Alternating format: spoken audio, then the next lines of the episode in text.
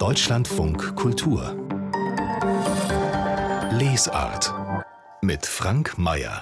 Seien Sie ganz herzlich willkommen in Leipzig. Da wird gerade trotz allem öffentlich gelesen, trotz abgesagter oder auf ganz wenige Veranstaltungen eingeschränkter Buchmesse, trotz Corona-Beschränkungen, trotz scheußlichen Wetters am ersten Tag beim Lesefest Leipzig liest extra. Gestern war nun das Wetter besser, aber der Andrang bei den Lesungen, der war doch recht unterschiedlich. Unser Korrespondent Alexander Moritz berichtet aus Leipzig und er fängt bei einer Volker Kutscher-Lesung an. Es muss sich noch ein bisschen in Leipzig rumsprechen, dass Lesungen, Veranstaltungen wieder mit Publikum stattfinden können und sogar die Sonne blendet. Immerhin die Sonne scheint. Doch eine seiner ersten Lesungen nach einem halben Jahr Zwangspause hätte sich Volker Kutscher wohl doch etwas anders vorgestellt. Auf den schwarzen Klappstühlen vor der Leipziger Parkbühne sitzen kaum 20 Leute. Ich mache dieselbe Show, die ich auch vor 300 äh, Leuten abliefern würde, weil natürlich die, die kommen, können natürlich am wenigsten dafür, dass wenig los ist. Also ähm, ich finde es natürlich ein bisschen schade. Natürlich ändert das nichts daran, dass ich mich freue, die Lesung zu machen. Kutschers Krimireihe Babylon Berlin ist inzwischen in den 30er Jahren des vergangenen Jahrhunderts angekommen. Ein uniformierter SS-Mann ging voran. Rat fühlte sich unbehaglich. Hier ist es, Oberkommissar. Soll ich Sie melden? Es ist einfach sehr schön, mal wieder eine Kulturveranstaltung live erleben zu können. Und live, finde ich, ist einfach anders als online. Also ich habe leider online kommen nicht so den Zugang. Lesungen im Freien sind nun wieder möglich. Rund 100 sind beim Buchfest Leipzig liest geplant. Trotz stark gesunkener Inzidenz weiterhin mit großer Vorsicht. Ein negatives Testergebnis, ein tagesaktuelles, klar. Und dann muss man oder sollte man sich jetzt hier noch in der Corona-Warn-App irgendwie anmelden.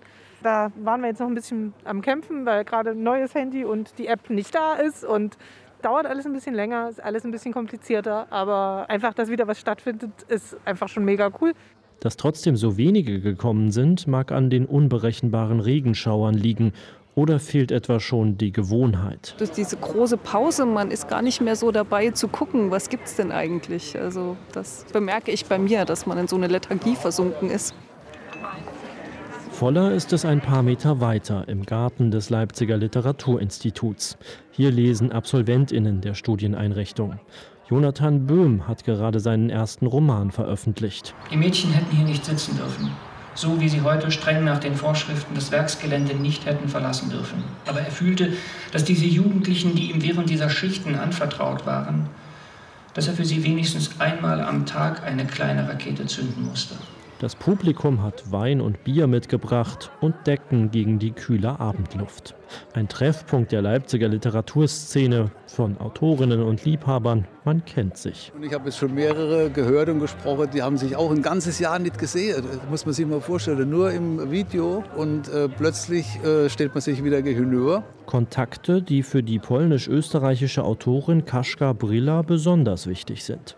Sie hatte im vergangenen August ihr Debüt veröffentlicht. Seitdem konnte sie gerade noch zweimal vor Publikum lesen. Es ist wirklich großartig. Ähm, ich war auch total aufgeregt, aber so freudig aufgeregt, einfach so viele Menschen zu sehen und eben nicht in einen Computer reinzulesen, nicht in einen Bildschirm reinzulesen, sondern wirklich das Gefühl zu haben, ähm, zu Leuten zu lesen. Das war schon super. Ein Anfang, der nach über zwölf Monaten ohne Messe auch dringend nötig ist, sagt der Geschäftsführer des Literaturinstituts Jörn Dege. Mit sehr vielen Leuten in zu engen Räumen bei schlechter Luft. Die Messe ist ansonsten eigentlich ein einziges Gespräch, was dauernd unterbrochen wird. Das ist etwas, was einfach so nicht stattfindet, weder in den Hallen draußen noch in der Stadt. Ich finde es erstaunlich, was alles stattfindet. Und andererseits merke ich gerade dadurch, was eigentlich fehlt. Zufällige Gespräche und unverhoffte Wiedersehen im Garten des Literaturinstituts gibt es sie dieser Tage wieder. Mittendrin natürlich der Autor Clemens Meyer, der mit seinen Nachwenderomanen den Mythos Leipzig mit erschrieben hat. Ich traf heute durch Zufall den Gerrit Bartels vom Tagesspiegel an der Haltestelle. Ich sage, was machst denn du hier? Da sagt er, es ist Buchmesse. Ich sage, ach ja, stimmt ja. also es stellt sich nicht ein, dieses Buchmesse-Feeling. Dazu fehlt einfach alles. Aber es fängt wieder langsam an, ein bisschen zu summen. Und nächstes Jahr brummt es richtig. Ruhiger geht es in einer Verlagsvilla in der Leipziger Südvorstadt zu. Die Verlegerin Monika Osberghaus will auf andere Art ein bisschen Messegefühl in die Stadt bringen. Lesungen hat die Leiterin des Klett Kinderbuchverlags nicht geplant. Zu groß die Unsicherheit, kurzfristig doch noch absagen zu müssen. Stattdessen will sie Literatur am Gartenzaun vermitteln. Und am Zaun hängen dann die neu erscheinenden Bücher und auch Plakate. Der Zaun ist dann sozusagen wie ein Ersatzmessestand für uns wenn das Wetter mitspielt. Leipzig liest, auch ohne Messe, in Gärten, Kneipen und Hinterhöfen bis Sonntag noch. Also da wird der Bücherfrühling gefeiert in Leipzig, trotz alledem. Und Ihren Autor dieses Frühjahrs, den feiert jetzt unsere Redakteurin hier im Deutschlandfunk Kultur, Catherine Newmark.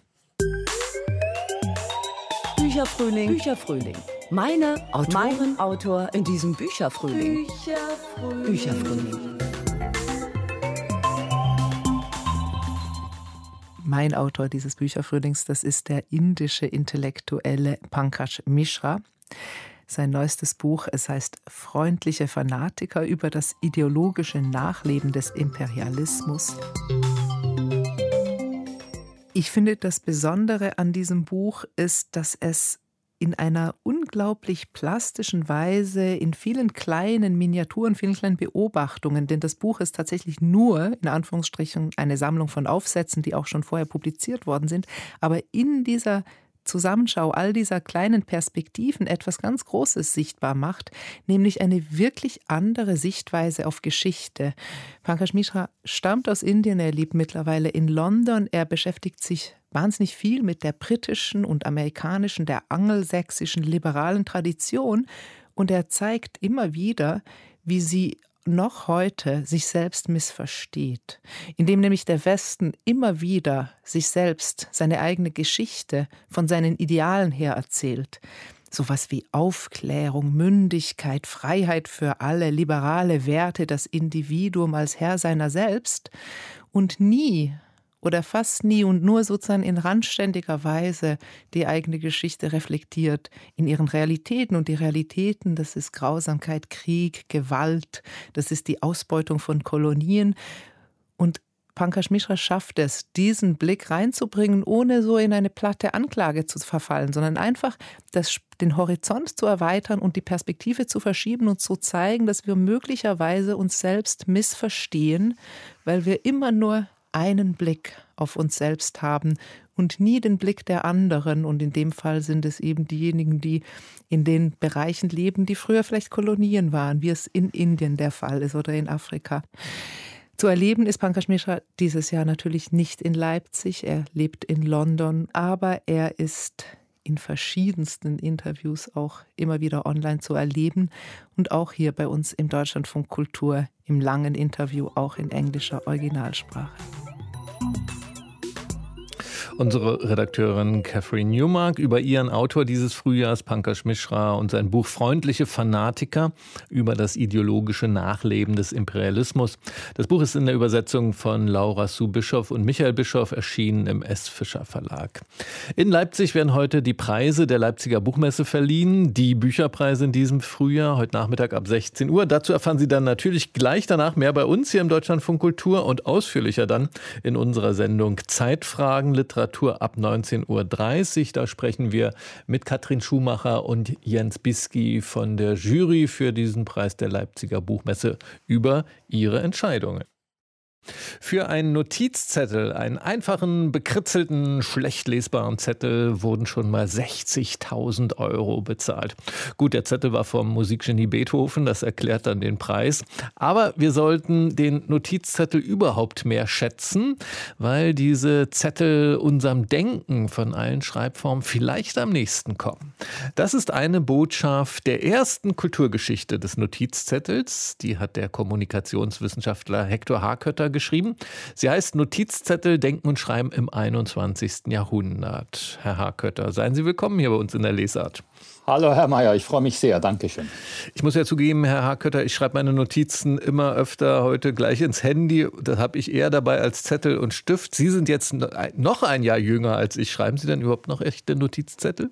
Ja, also ähm, ich schreibe äh, überall hin, wo man hinschreiben kann. Und das bedeutet, wenn ich nichts anderes habe als mein Smartphone, äh, dann notiere ich mir auch schon mal was in mein Smartphone. Ähm, lieber in der Tat äh, schreibe ich aber auf einen analogen ähm, Zettel. Mir scheint das irgendwie einfach praktischer zu sein. Zum Beispiel braucht so ein analoger Zettel äh, keinen Strom und keine Steckdose.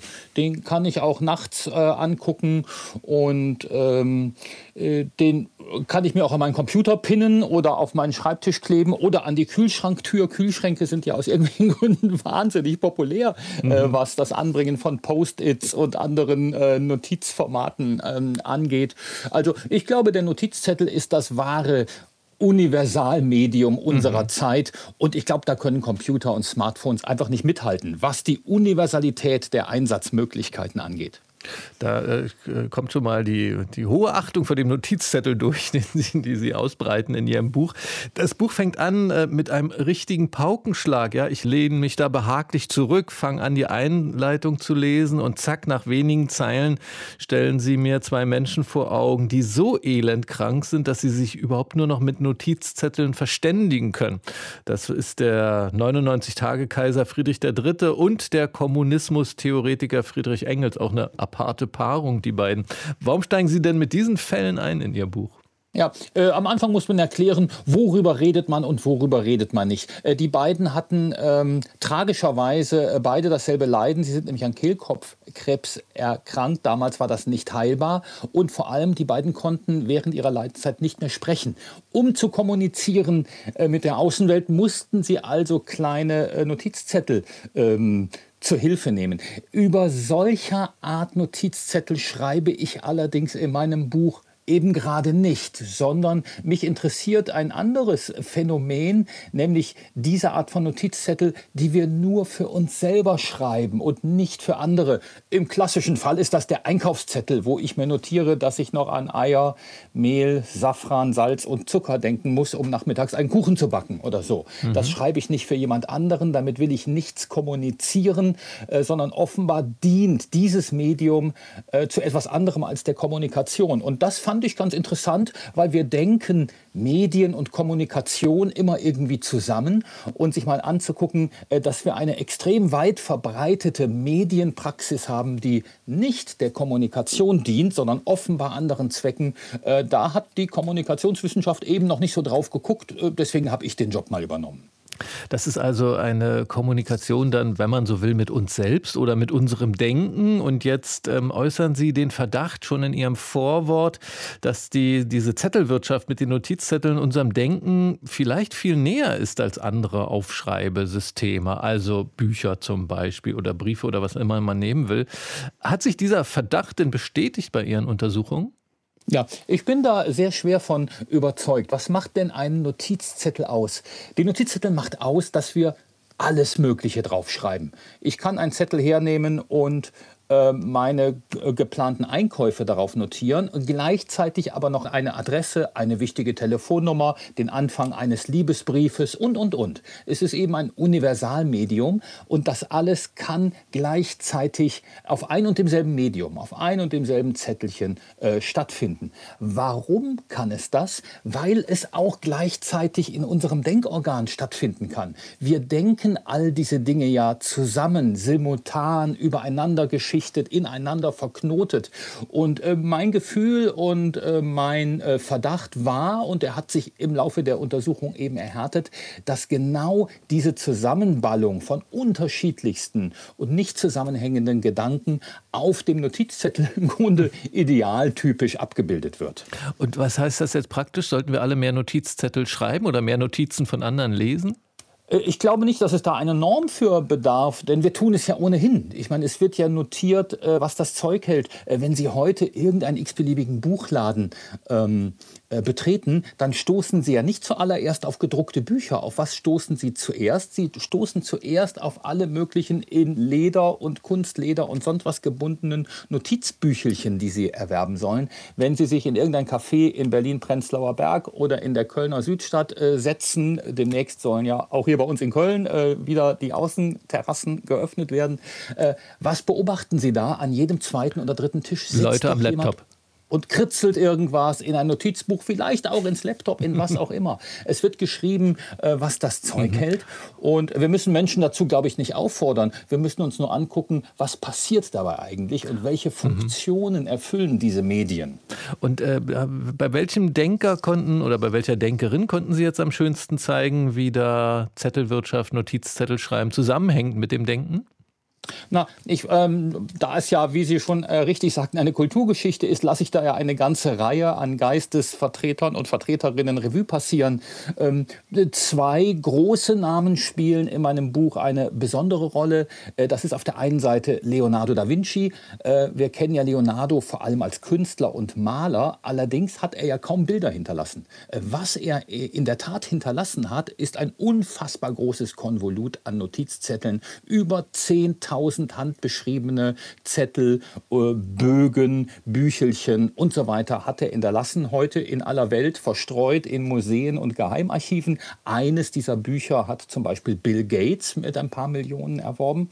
Äh, und der andere äh, Vertreter ist ähnlich spannend, allerdings fast 500 Jahre später, nämlich Ludwig Wittgenstein, der große Sprachphilosoph, der in seinem ganzen Leben nur ein einziges kleines, dünnes Büchelchen von 60 50 Seiten veröffentlicht hat. Er hat aber mehr als 30.000 Zettel ähm, hinterlassen. Zum Teil hat er sie abgetippt oder abtippen lassen. Äh, dann hat er aber in diese Typoskripte wieder mit der Hand reingeschrieben und auf diese Weise so eine Art textuelles Gesamtkunstwerk mhm. ähm, hinterlassen, indem er, und deswegen war er interessant für mich, genau den Geheimnissen des Denkens nachgegangen ist. Also der Frage, wie denkt der Mensch und welchen Gesetzen äh, folgt unser Denken. Und äh, genauso komplex wie seine Zettel sind, ist, glaube ich, die Lösung, die Ludwig Wittgenstein gefunden hat, nämlich dass Denken in der Tat kein geradliniger Prozess ist, sondern äußerst äh, komplex, eben vielleicht so, wie wir äh, unsere Notizzettel vollkritzeln. Es gibt ja auch in der Literaturgeschichte berühmte Zettelfälle. Äh, jetzt im deutschen Raum ist Arno Schmidt vielleicht der bekannteste, der riesige Zettelkästen zur Vorbereitung seiner Texte angelegt hat. Äh, erzählen Sie auch von, zum Beispiel für die nur 25 Seiten der Erzählung Wasserstraße von Arno Schmidt, hat er 450 Zettel gesammelt. Das ist eine der Geschichten, die Sie erzählen. Und apropos Geschichten, ihr Ihr Buch, das hat so eine Doppelform wo wir jetzt gerade bei Form und Inhalt sind mit dem Notizzettel. Ähm, einerseits ist es äh, eine akademische Untersuchung, ja, eine kommunikationswissenschaftliche Theorie des Notizzettels. Da wird es dann schon durchaus abstrakt und theoretisch. Auf der anderen Seite ist es auch eine Sammlung von Anekdoten und Geschichten über eben Notizzettel. Warum hat Ihr Buch denn diese Doppelform? Ähm, ich nenne das äh, im Anschluss an einen anderen berühmten äh, Philosophen und Schriftsteller äh, die genealogische Methode. Und ich versuche eben äh, durch Geschichten klar zu machen, äh, was ich eigentlich sagen möchte. Denn Geschichten haben einen großen Vorteil. Geschichten zeigen das, was sie sagen. Ich muss also mich nicht mühsam in Deduktionen und Theorien ergehen. Das wäre dann vielleicht eher für ein Fachpublikum ähm, interessant, sondern ich kann zeigen, um was es mir geht und äh, auf welche Thesen ich hinaus will durch die Geschichten von Menschen, die schreiben. Wenn wir überdenken und schreiben, äh, reden und schreiben wollen, äh, dann ist immer noch der probateste Weg, einfach Menschen da dabei zuzugucken, wie sie es äh, tun. Und das gebe ich eben in Geschichtenform wieder. Und die Geschichten sind ja zum Teil wirklich auch sehr zu Herzen gehend, weil wir Menschen dabei beobachten, wie sie ihr Innerstes, äh, zum Teil ihr Intimstes nach außen kehren. Und noch eine Zahl zum Abschluss. Wie groß ist denn Ihr Zettelkasten für dieses Buch geworden? Wie viele Zettel haben Sie gesammelt? Ja, in der Tat habe ich keinen klassischen Zettelkasten, aber in der Tat habe ich diverse Zettel, äh, Notizbücher und zwar sowohl analog wie auch äh, digital und Puzzle daraus äh, so ein Werk wie dieses Buch ähm, zusammen. Wie es aber, glaube ich, ganz viele Menschen heute machen. Der Sinn des Zettels ist ja nicht die Ordnung, der Sinn des Zettels ist die Unordnung. Und aus der Unordnung entsteht Kreativität und dadurch kann man Neues schöpfen. Das Buch von Hector Harkötter heißt Notizzettel, Denken und Schreiben im 21. Jahrhundert. Im S. Fischer Verlag ist das erschienen mit knapp 600 Seiten. Danke Ihnen sehr für diese Einführung in die Wunderwelt des Notizzettels, Herr Harkötter. Herr Mayer, ich danke Ihnen. Deutschlandfunk Kultur Wurfsendung Das ist der Rhythmus, der euch durch die Nacht treibt. Ja. Der nur eins will, nämlich, dass ihr wach bleibt. Zum Chillen hattet ihr den ganzen Tag, Tag Zeit. Jetzt macht euch locker und lasst los. Lasst los. Lasst los wie die Leinen in einem Hafen. Ja. Die Nacht ist jung und nicht alleine zum, zum Schlafen. Schlafen. Nee. Hier finden sich die, die heimatlos waren. Jetzt macht euch locker und lasst los. Lasst los. Hallo? Ist da wer? Wie kann ich helfen? Wir haben gehört, dass du hier ein Haus bauen willst. Ja, das ist richtig. Wir wollen dich davon abbringen. Ihr Meerschweinchen wirkt aber, als wollt ihr dir helfen. Ja, nicht? Ich habe sogar eine Stirnlampe. Guck. Ach, halt doch die Klappe. Was machst du da unten? Hm? Schau mir die Baugrube an. Ja, klar. Jungs, lass ihn uns rausholen und hier zuschütten. Was? Äh, sorry. Vielleicht kommst du freiwillig hoch. Dann stecken wir dich zu den anderen in die Höhle. Aber ich hätte gern ein Haus mit Privatsphäre. Ich besorg dir dann auch so einen Helm. Hm?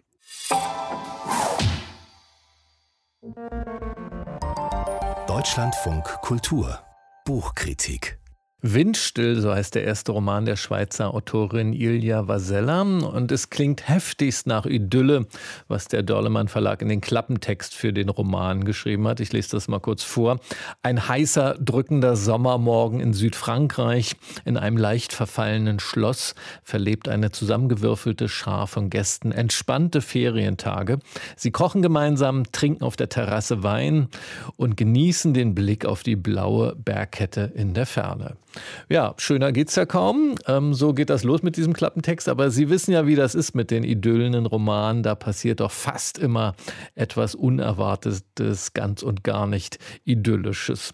Maike Fessmann ist unsere Kritikerin für diesen Roman. Frau Fessmann, Windstill heißt ja das Buch. Das deutet jetzt nicht auf dramatisches Geschehen hin. Passiert trotzdem etwas? Sie haben recht, es platzt gleich am Anfang etwas in die Idylle hinein. An diesem heißen Sommertag auf einer Terrasse sehen wir eine Frau Wäsche aufhängen, also etwas ganz Gewöhnliches. Eine Katze schleicht herum, ein Feigenbaum steht da, Kaffeeduft liegt in der Luft. Und diese Frau stürzt unglücklich beim Wäscheaufhängen und knallt mit dem Hinterkopf auf den Halter eines Sonnenschirms und ist sofort tot. Also Marie ist auf der Stelle tot. Dieser Satz, der findet sich auf der zweiten Seite dieses Romans, also eine kräftige Ouvertüre.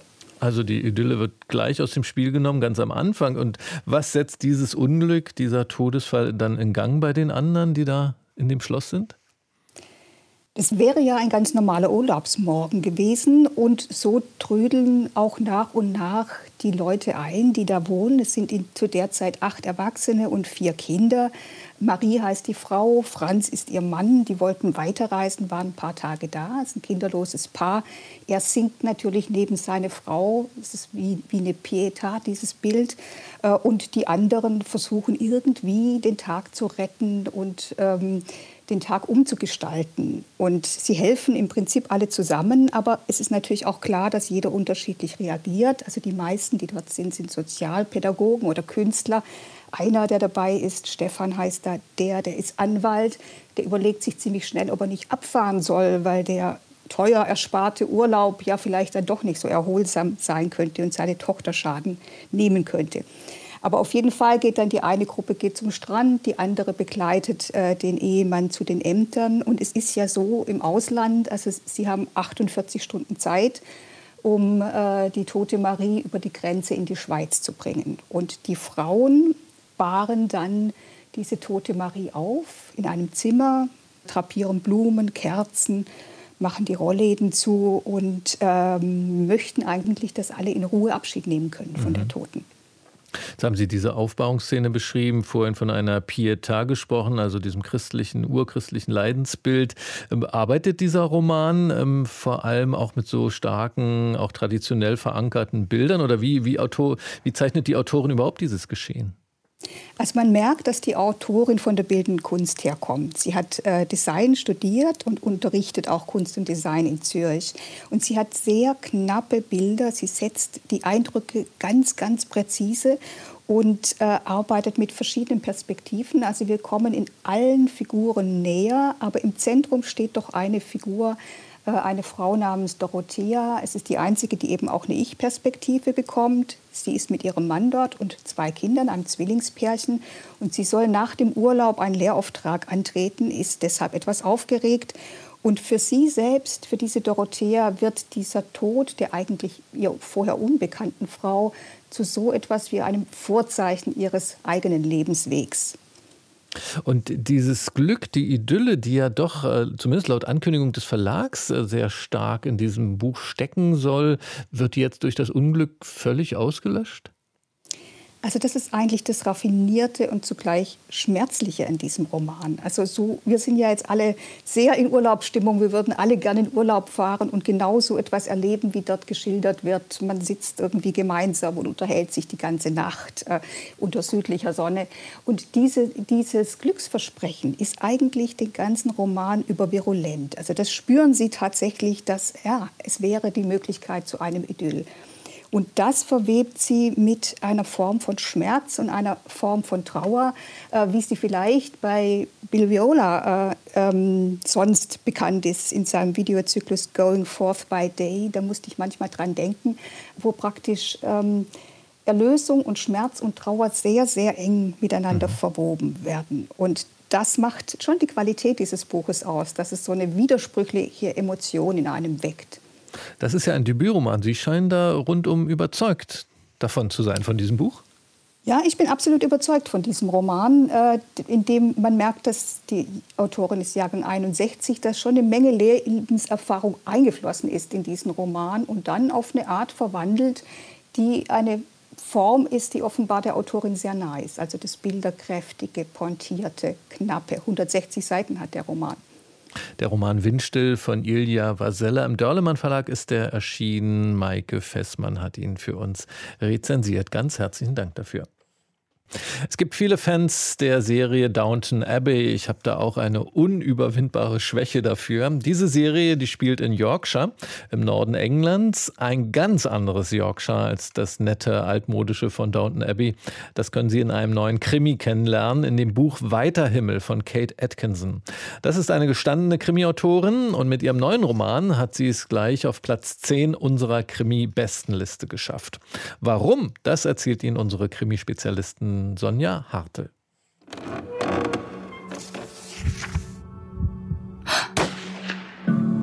Neue Krimis.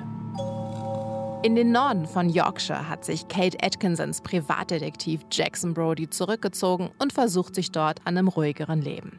Aber wie es im Krimi nummer so ist, hinter den Fassaden kleiner malerischer Orte am Meer brodelt es gewaltig. Da gibt es zum Beispiel Vince. Vince wurde gerade von seiner Ehefrau verlassen und ist ziemlich neidisch auf seine drei Golfkumpels, die mehr Geld haben als er.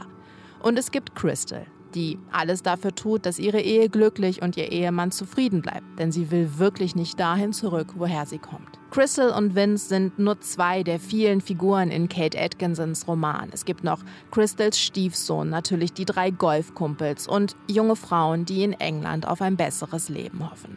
Aber so viel will ich an dieser Stelle verraten. All diese Figuren und ihre Handlungsstränge hängen miteinander zusammen und das Ganze mündet dann in einem heftigen Showdown.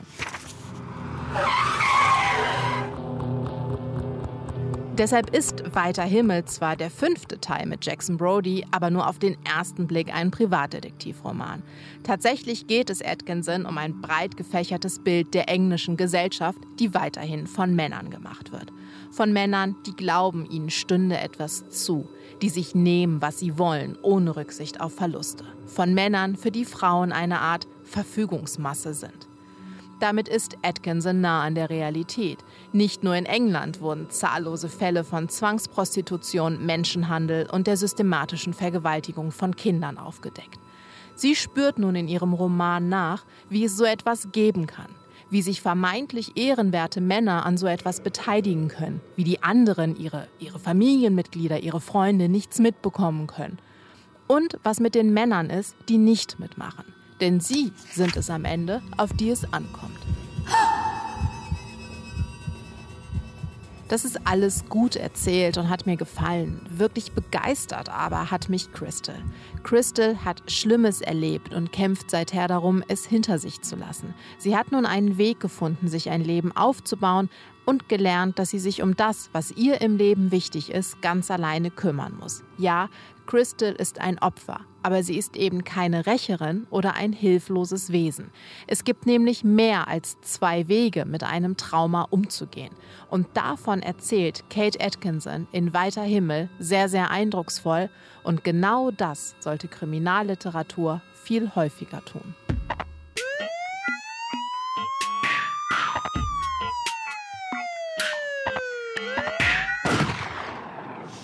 Der Roman Weiter Himmel von Kate Atkinson wurde aus dem Englischen übersetzt von Annette Grube und ist im Dumont Verlag erschienen.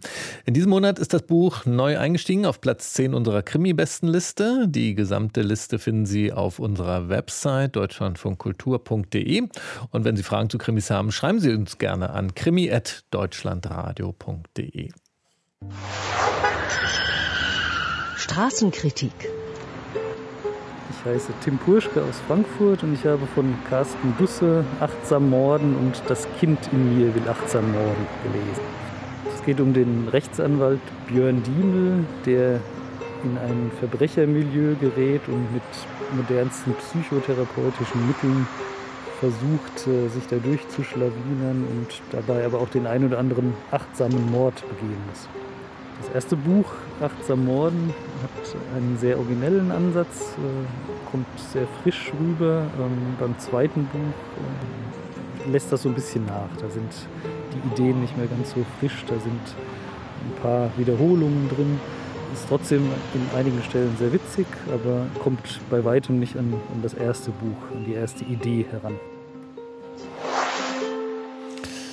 Also Tim Purschke aus Frankfurt am Main empfiehlt vor allem Achtsam Morden von Carsten Dusse. Ein bisschen auch Das Kind in mir will achtsam morden. Beide sind im Heine Verlag erschienen. Ich vermute, die Berliner Buchhändlerin Christiane Fritsch-Weid, die hat Sehnsucht nach Weite, nach Welt, nach Reisen. So klingt jedenfalls die Auswahl der Bücher, die sie uns jetzt empfehlen will. Durch den wilden Kaukasus, Abendflüge und Fahrtwind, so heißen die Bücher. Guten Tag, Frau Fritsch-Weid. Guten Tag. Habe ich denn recht? Hat denn Fernweh Corona-bedingt bei Ihnen eine Rolle gespielt bei der Auswahl? Ja, es hat natürlich eine Rolle gespielt, aber was ein anderer Aspekt noch ist, ist raus in die Natur. Mhm. Das ist sozusagen außerdem Reisen wollen ähm, ein äh, weiterer Aspekt und natürlich die Natur, wie soll ich sagen, als Kraftmotor in Zeiten, in denen wir zu Hause hocken. Sehr viel Natur gibt es äh, wahrscheinlich im wilden Kaukasus. Durch den wilden Kaukasus geht es mit einem Buch aus dem Galliani Verlag mit Geschichten über das georgische Traumland Svanetien, so heißt es bei dem Verlag. Illustriert das Ganze von Kat Menschik. Was für Geschichten sind da da zu lesen? Also man muss zuerst mal sagen, das Traumland ist natürlich ein durchaus wildes, denn die wilde Bevölkerung, die Swanen, denn es geht eigentlich um Svanetien, die sind sozusagen geübt im Frauenraub der Blutdrache und wilden Geschichten in der Vergangenheit. Das wird dort durchaus erzählt. Die Berge sind so hoch, dass man es kaum glauben kann. Es gibt einen Berg, der heißt Shara, der ist 5193 Meter hoch, also mit das höchste, was es auf der Welt überhaupt gibt. Die Naturbeschreibungen sind großartig, weil sie Pflanzen, Berge, Flüsse und natürlich diese unglaubliche Atmosphäre der Luft und der Dinge beschreibt, was uns sofort mitnimmt dorthin. Und der große Knaller ist die Bergbesteigung, denn, meine Damen und Herren, die Sie uns jetzt zuhören, wir werden zusammen den Uschba besteigen. Es wird hochgradig anstrengend werden. Sie werden sehen, Sie werden es schaffen. Sie werden merken, wie es geht, so einen Berg zu besteigen. Und es ist ein Hochgenuss an Literatur. Ein Nachmittag auf der Couch, sage ich Ihnen, Kaukasus, eigentlich Svanetien, groß, hochgroße Empfehlung für Sie und für uns alle. Bergbesteigung auf der Couch, das ist genau das Richtige für mich. Und dann haben Sie für uns von der Britin Helen MacDonald, das ist in ihrer Heimat eine der ganz großen Nature-Writing-Autorinnen, Helen MacDonald. Ihr Buch Armflüge, das hat unsere Kritikerin hier im Deutschlandfunk Kultur auch schon sehr begeistert. Warum empfehlen Sie jetzt die Abendflüge? Also ich muss gestehen, dass mich als allererstes an diesem Buch begeistert hat, dass ein Mauersegler drauf ist. Ich beobachte aus dem Fenster in der Salzburger Straße immer die wilden Vögel, wie sie auf die Wand zurasen und 20 Zentimeter vorher abbiegen. Ich habe gedacht, wie kann sowas sein, wie kann das gehen? Ich werde dieses Buch sofort lesen. Die Dame, Helen MacDonald, hatte schon das großartige Buch H wie Habicht geschrieben. Das haben wir auch mit Genuss gelesen. Und nun machen wir uns in diese Naturbeobachtung in kleinen Teilen, wenn Sie so mögen. Wir beobachten Nester, wir wissen, welche Eier da drin liegen und wie es so geht im großen Ganzen. Das Besondere ist aber, dass wir zum Beispiel in einem Text einem autistischen Jungen begegnen, der zwei Seelöwen ähm, also nicht wirkliche, sondern Spielzeuge in der Hand trägt und mit der Autorin in den ersten Stock des Hauses, in dem sie geht, wohnt, geht und dort ein Papagei, der dort sitzt, mit diesem Jungen bekannt macht. Was macht die Natur mit uns und ist die Natur nicht viel größer als wir? Das kann man dabei sehen, mhm. das ist großartig. Ameisenflug und natürlich wilde Mauersegler sind versprochen. Und ich kann Ihnen sagen, dass es kleine Teile sind, die Sie lesen, kurze Essays, wenn Sie so wollen, Hochgenuss und ungeheuer belehrend. Jetzt hat uns Ihre Naturbegeisterung hier fast aus der Kurve äh, getragen, zeitmäßig. Wir sind schon fast am Ende äh, der Zeit, die wir haben. Ihre dritte Empfehlung, der Roman Fahrtwind von Klaus Modig. Mal noch ganz knapp, in was für eine Naturwelt führt denn der? Der führt uns nach Süden und immer nach Süden. Er führt uns in die Freiheit, er führt uns in die Liebe und er führt uns in den Rausch. Dabei haben wir selbstverständlich eine Gitarre und wir haben den Wind in den Haaren. Modig, ein großer Könner, hat Josef Eisichendorf aus dem Leben eines Taugenichts im Bücherregal gefunden. Und das ist die Inspiration für alles. Ein Glück, ein Glück, ein Glück. Der Roman Fahrtwind von Klaus Modig. Ein Glück für Christiane Fritsch-Weid vom Buchladen Bayerischer Platz in Berlin. Außerdem hat sie uns empfohlen durch den wilden Kaukasus und die Abendflüge von Helen MacDonald. Vielen Dank, Frau Fritsch-Weid. Ich danke Ihnen. Tschüss.